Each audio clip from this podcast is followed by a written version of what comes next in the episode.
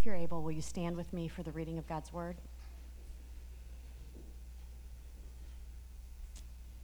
Reading from Acts chapter 20. Now, from Miletus, he sent to Ephesus and called the elders of the church to come to him. And when they came to him, he said to them, You yourselves know how I lived among you the whole time from the first day I set foot in Asia, serving the Lord with all humility and with tears and with trials that happened to me through the plots of the Jews. Now I did not shrink from declaring to you anything that was profitable, and teaching you in public and from house to house, testifying both to Jews and to Greeks of repentance toward God and of faith in our Lord Jesus Christ. Now behold, I am going to Jerusalem, constrained by the Spirit, not knowing what will happen to me there except that the Holy Spirit testifies to me in every city that imprisonment and afflictions await me.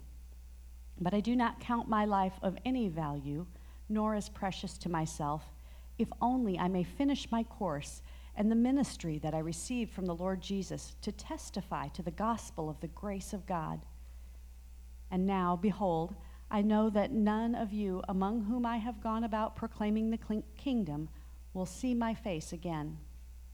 Therefore, I testify to you this day that I am innocent of the blood of all, for I did not shrink from declaring to you the whole counsel of God. Pay careful attention to yourselves and to all the flock in which the Holy Spirit has made you overseers, to care for the church of God, which he obtained with his own blood. I know that after my departure, fierce wolves will come in among you, not sparing the flock and from among your own selves will arise men speaking twisted things to draw away the disciples after them. Therefore, be alert, remembering that for three years I did not cease night or day to admonish everyone with tears. And now I commend you to God and to the word of his grace, which is able to build you up and to give you the inheritance among all those who are sanctified. I coveted no one's silver or gold or apparel. You yourselves know that these hands ministered to my necessities and to those who were with me. In all things, I have shown you that by working hard in this way, we must help the weak and remember the words of the Lord Jesus, how he himself said, It is more blessed to give than to receive. And when he had said these things, he knelt down and prayed with them all and there was much weeping on the part of all. They embraced Paul and kissed him, being sorrowful most of all because the word he had spoken that they would not see his face again. And they accompanied him to the ship. The word of the Lord. Thanks be to God.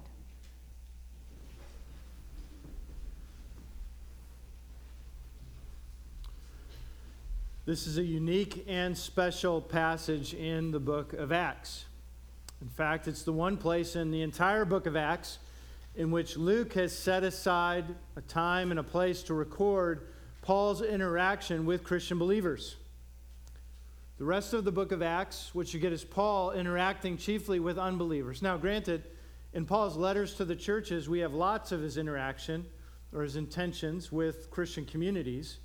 But in the book of Acts, Luke could have recorded all kinds of things. Remember, just in Ephesus, Paul has been there almost three years. So think about all the teaching and all the instruction that has occurred. But when Luke, prompted by the Spirit, sits down to, to give a, a historical account, this is the one interaction he wants to record. And for that reason alone, I think it should pique all of our interest, right? There must be a, a, a particular significance to this for Luke and for the church in terms of its health. Now, to give you your, compass bearing, so to speak, for the passage, we've skipped a couple of small travel narratives to arrive at this portion of chapter 20. What's going on is Paul has been around the Mediterranean world collecting, uh, g- uh, giving, collecting uh, support for the poor who are suffering from a famine in Jerusalem, and he's headed to Jerusalem. He's going to pass somewhat by Ephesus, and he believes that this is the last time he's ever going to see the elders in Ephesus. That may or may not be true. Many believe that Paul ends up being imprisoned in Ephesus on his way uh, to Rome.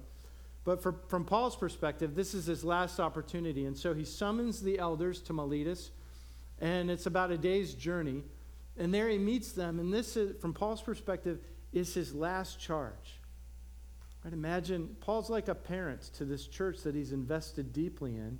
He has this last window to impart something to them. What do you say? Whatever you say, you can bet it's going to be significant because it is those last words that you get to set someone on a certain path and in a certain direction before you see them again. And what Paul's going to do in our passage is first, he'll use his own faithfulness as an example for the church. And then he's going to make sure that they understand that there'll be a transition of leadership. He's leaving, and it's time for the elders in Ephesus to take ownership. And then he will exhort them specifically, challenge them specifically in ways to be faithful over the flock. Right? So we've got Paul's example of faithfulness, the transition of leadership, and then what it looks like for the Ephesian elders to be faithful. Now, some of you are already grinning and putting your feet up and looking for your coffee because you're thinking, I'm not an elder. I don't have to worry about what this passage says. But of course, that would be foolish, right? These are, would be requirements and are more poignant for our elders. Our elders here this morning need to take uh, better notes than everyone else this morning as Paul is speaking to elders. But what's good for the leadership of the church is good for the church at large. Right? We all aspire to become more like Christ. And here, Paul is actually taking up the very question that we've been asking all along in the book of Acts. Right? Each week, we've been taking up the question what does it mean to be the faithful people of God? What does that look like? Well, thank you, Paul. Right now, he's going to sit down with the Ephesian elders and say, This is what it looks like to be the faithful people of God. And so, Paul takes up our very question for us this morning. So, what do we have to learn from his example? Paul's not shy about using his own life. He lives it with such integrity uh, that he can say, if you want to live faithfully before God and honor Christ, your life can look like mine because my life looks like Christ. That's a pretty profound thing to be able to say. And Paul makes clear that for his faithfulness, he has suffered. His road has not been an easy one. If you look at verse 19, he says that he has served the Lord with all humility and with tears and with trials that happened to me through the plots of the Jews, those who opposed the message that Jesus was Messiah. And in verse 23, as Paul says, I'm not sure exactly what lies before me, except that the Holy Spirit testifies to me in every city that imprisonment and afflictions await me. That's no small degree of suffering. Tears, Jews being opposed to him, afflictions, imprisonment. You know, I'm not going to belabor this point. We've dealt with it in time past, but please be reminded where in the how in the world do we get to a place of saying, you know, things like hashtag blessed and hashtag God thing? Here's the most significant of all apostles, right? Radical in his faithfulness and obedience, willing to suffer beyond most that we know of, right, for the sake of the gospel. And do we see him enjoying this, this amazing material prosperity as a result of his faithfulness? No, we see that in every city the Spirit promises him afflictions and imprisonment. Right? Should be careful that uh, suffering is not necessarily uh, some punishment by God for what we have done wrong, but may indeed be the very grace that He extends to us to be made new and for the church to, to move forward.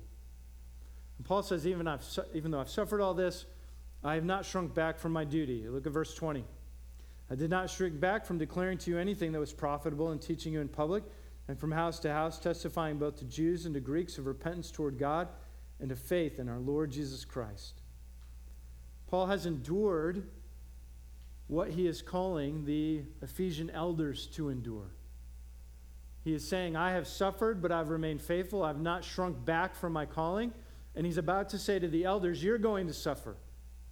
Right? Problems and challenges are going to come upon you, and you must be faithful as well. This is his charge. And he can say this with integrity. Of course, his life is an example.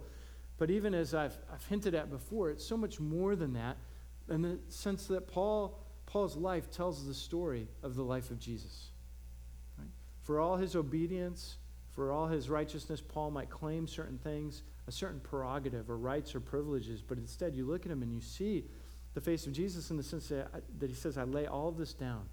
I do not claim my rights or my privileges, but instead, I surrender myself to be a tool for extending this gospel message in, uh, in the church in Ephesus and in the churches in the Mediterranean world. Sometimes I wonder how hard was it for Paul? Right? I mean, if you really if you really think about Paul's life and the degree of suffering that he engaged in, would you keep worshiping this God or following this Messiah? If every city you went to, you got the snot beat out of you, and yet you said, I love this Jesus, I follow him, at some point that had to get really old. And yet, over and over again, we see Paul's willingness to follow in faithfulness.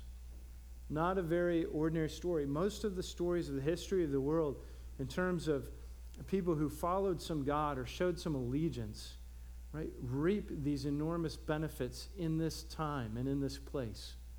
And that's not true for Paul. He has utter confidence that God will be faithful, but the benefits that he's reaping are not material in this time and in this place. And still he remains faithful. How does he do it? How does he walk so steadfastly in the midst of such frustration and seemingly in the midst of God seeming to be very willing to allow him to suffer to a great extent? I think a big part of the key is verse 24.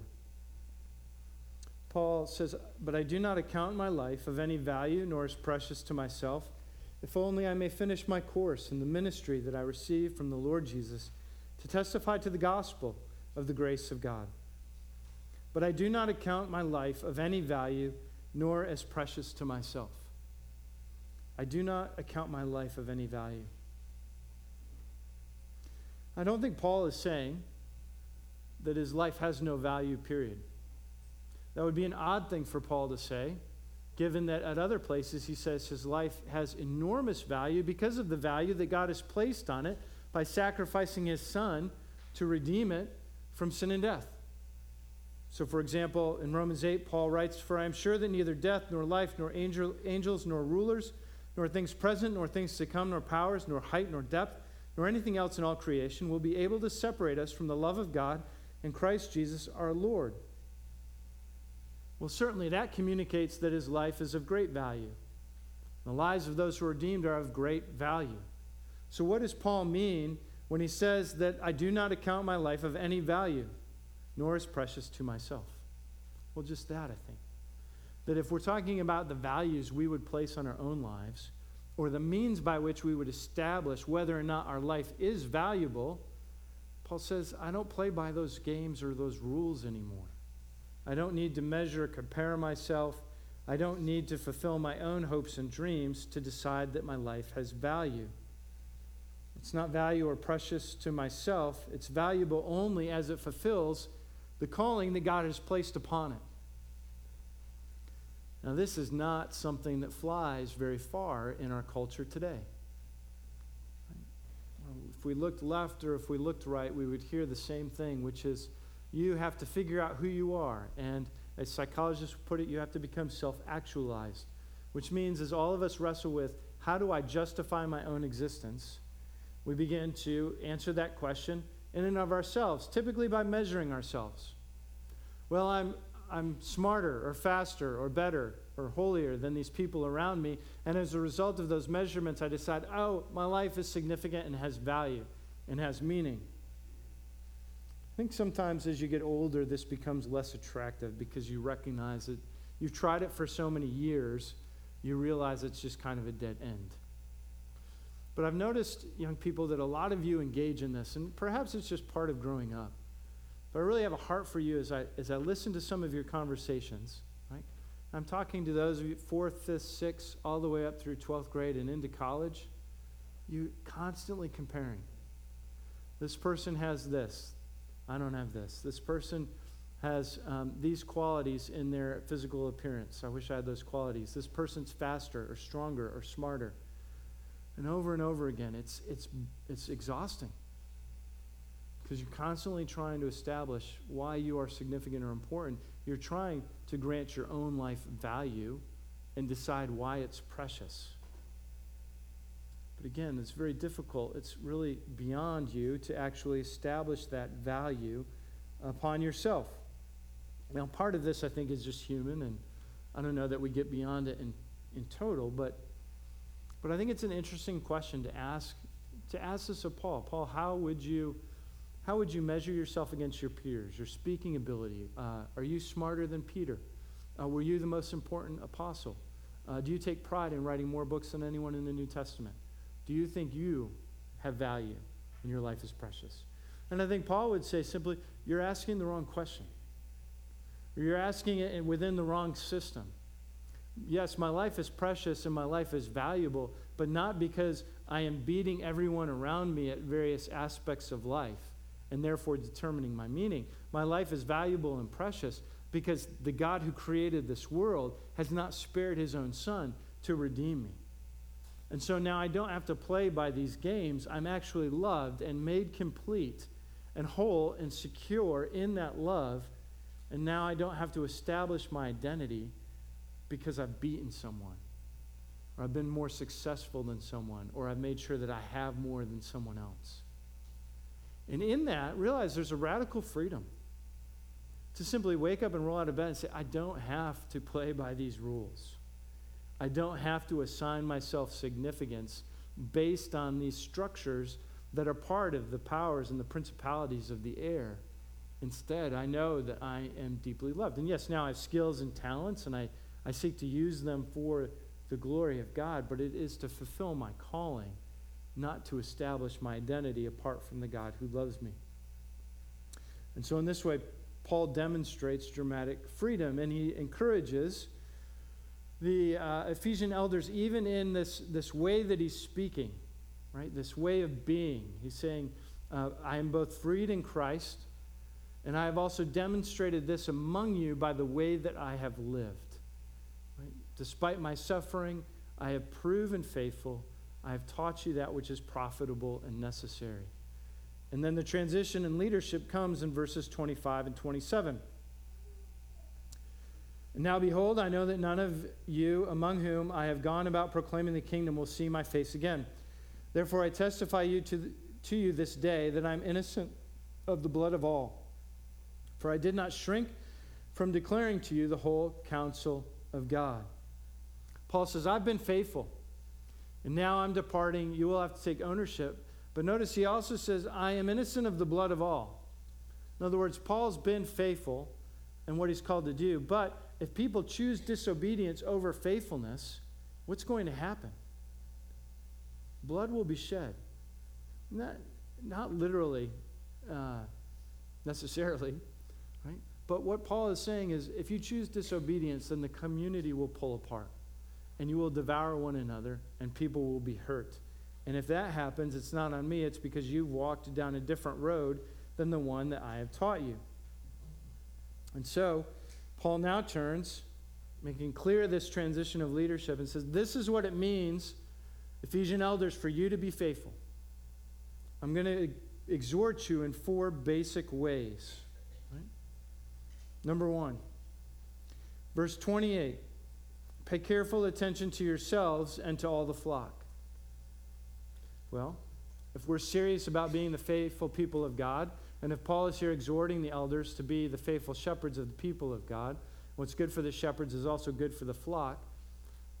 And how does real faithfulness begin? What's Paul's first exhortation? Pay careful attention to what? To the sin of your neighbor? To the obnoxiousness of those around you? To all the things that you can correct in your righteousness? No. Pay careful attention to yourselves. To practice faithfulness begins with an intention to personal holiness. If you're not praying, you can't exhort someone to prayer. If you're not spending time in the Word, you can't tell someone to spend time in the Word. If you're not loving your enemies, right, then you cannot challenge someone to be forgiving toward their enemies.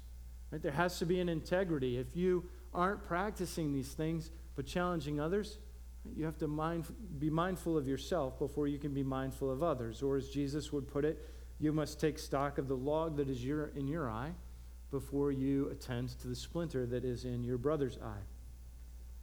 Number two, verse 31 be alert well, why is Paul saying be alert? For the reason you have to back up to verse 29. I know that after my departure, fierce wolves will come in among you, not sparing the flock, and from among your own selves will arise men speaking twisted things to draw away the disciples after them. Paul says, Listen, after I leave, I know two things are going to happen. Number one, fierce wolves right, are coming in from the outside. People are going to attack the church. And from inside, people are going to start to teach wrong things. Theology is going to be twisted, and as a result of that, some people are going to walk away. In other words, there'll be threats from the outside, there'll be threats from the inside, and some will be devoured as a result. And so, he says, be alert. Don't fall into the trap of thinking that the church is not a threatened community. So I said earlier, we were in uh, Florida this week, and we had a couple of stormy days. And stormy days, of course, are disappointing because the rain and the lightning sometimes makes you stay inside, but it can also be a lot of fun because it kicks up the waves. And so the first day, it was a double red flag, and unfortunately, you're not allowed to be in the water at all on a double red flag. But the next day, it was a single red flag. And so, uh, with caution, you can go into the water, but there was also a high riptide warning. A riptide is when the currents of the ocean work together, they essentially form a river in the ocean of current that will carry you out to sea. A couple years ago, uh, somebody got caught in a particularly strong riptide, and they found him alive the next day, nine miles out to sea. That's how strong the current had been. So, you can imagine that I. Uh, sat on the beach and took a nap while my kids played in the water. Of course not, right? I think the threat is very real. So my kids can't be in the water on a single red flag day unless I'm in the water. And they can't be out of a certain distance from me. And if I feel the currents change, we're either moving or we're getting out. And we all have every time, right? They have memorized the riptide talk. That to get out of a riptide, you swim parallel to the beach rather than trying to fight the current back into the beach. They can rehearse that to you because they hear it every time there's any, any warning of a riptide. Right? So all this is going on. But I, I believe that the threat is real, and so I'm vigilant as a result of believing that threat is real. But you look up and down the beach, and lots of people think there's no threat. There are lots of people in the water. I don't have to be careful, right? And somebody drowned that day because they were carried out and caught in the surf and pulled back in, but they never were revived. Right? They didn't believe that there was a real threat and they weren't being careful. If we come to the place in the church and our complacency because we don't, oh, threats, goodness me, and we stop being on the alert, right? That's how you drown. We're called to be on the alert both from threats on the outside and threats on the inside that we would protect one another and particularly the elders would protect the flock. All right. Those are two, that's two exhortations. We're on number three, verse 32. And now I commend you to God and to the word of his grace, which is able to build you up and give you the inheritance among all those who are sanctified. Notice that Paul isn't saying simply, listen, I'm leaving, but you're going to be okay if you rely upon my teaching. Or I'm leaving and you'll be fine, right, as long as you do X, Y, and Z. Paul says what you must do is to rely upon something that you can't do, something that comes from outside of yourself. All of this hinges upon you being a recipient and participant in the grace of God. To understand that He has bought you with a price and to rely upon His power and the Spirit to equip the church, right, which, as Paul says, has been bought, uh, to equip the church to be faithful.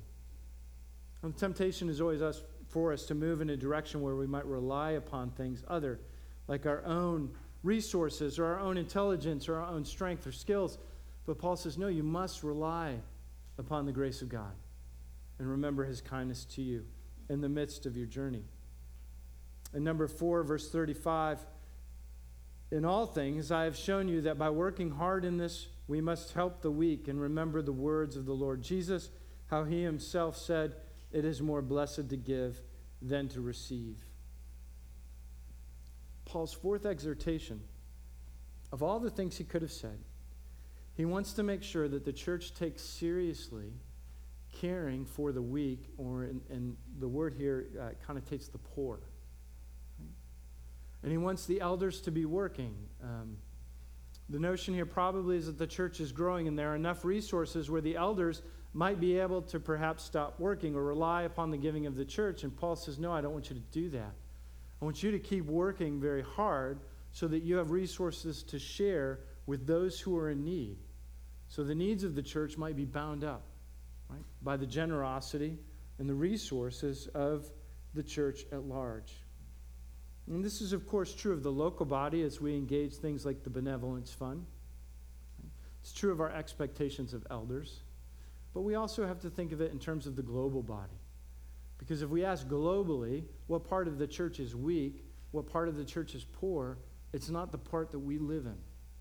We're part of the very, very, very rich church. Right? And therefore, it is incumbent upon us right, to share with the needs of the church globally, which is, of course, why we participate with these ventures in India and try to support the church and the ministers who work in, uh, in those areas. All right, so Paul has given four charges. Should we ask the elders who are here if they got all four? I heard a yes. No, we won't do that. Did you get all four? Number one was to mind yourself before you mind others. Number two, to be alert. There are threats from the outside and the inside. Number three is to rely on God's grace. And number four is to work to give. These four exhortations, though, of course, how in the world will we be faithful in all of them? How can we expect our leadership to be faithful and elders who shepherd the flock? How can we, be fa- how can we expect ourselves to grow in these, where we would be so mindful of others? Right? Why are we minding ourselves? So that we don't get in the way of the health of the community. We're, we're alert for threats that come against the community. Of course, we're relying on God's grace. And then why do we work? We work to support those in need in the community. And all of this is something that we can only engage if we truly start to understand Paul's statement in verse 24. But I do not account my life of any value, nor as precious to myself, if only I may finish my course in the ministry that I received from the Lord Jesus to testify to the gospel of the grace of God. Do you believe that you have received something that you do not deserve? And that as a result of receiving it, you are no longer your own. Now, that's terribly threatening because essentially what you're saying is oh, you're talking about being a servant, being owned in a certain capacity. Yes, I am. But do you realize how radically freeing that is? Because if you don't sign up for Jesus as your master, as he calls you, right, then you're going to have to sign up for another master. And that master will demand that you justify your existence by your comparisons and your measurements and achieving various things. And that master will ultimately devour you because apart from Jesus, all other masters are monsters. So consider your life. And as a result of the price that has been paid for it, would you dare to consider that your life, in and of your own terms, has no value and is not precious? but according to the blood of Jesus, is more precious than anything that exists on earth. Let's pray.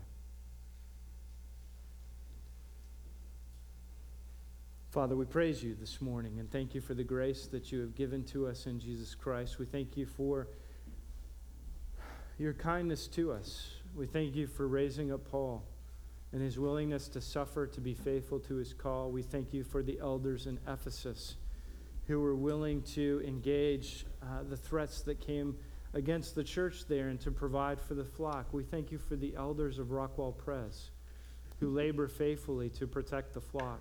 And we pray that you would particularly encourage them in their faithfulness, that you would help them to, to mind their own holiness, to be alert, uh, to rely upon your grace, and to work in such a way that they, uh, that we all might be generous towards those who are in need.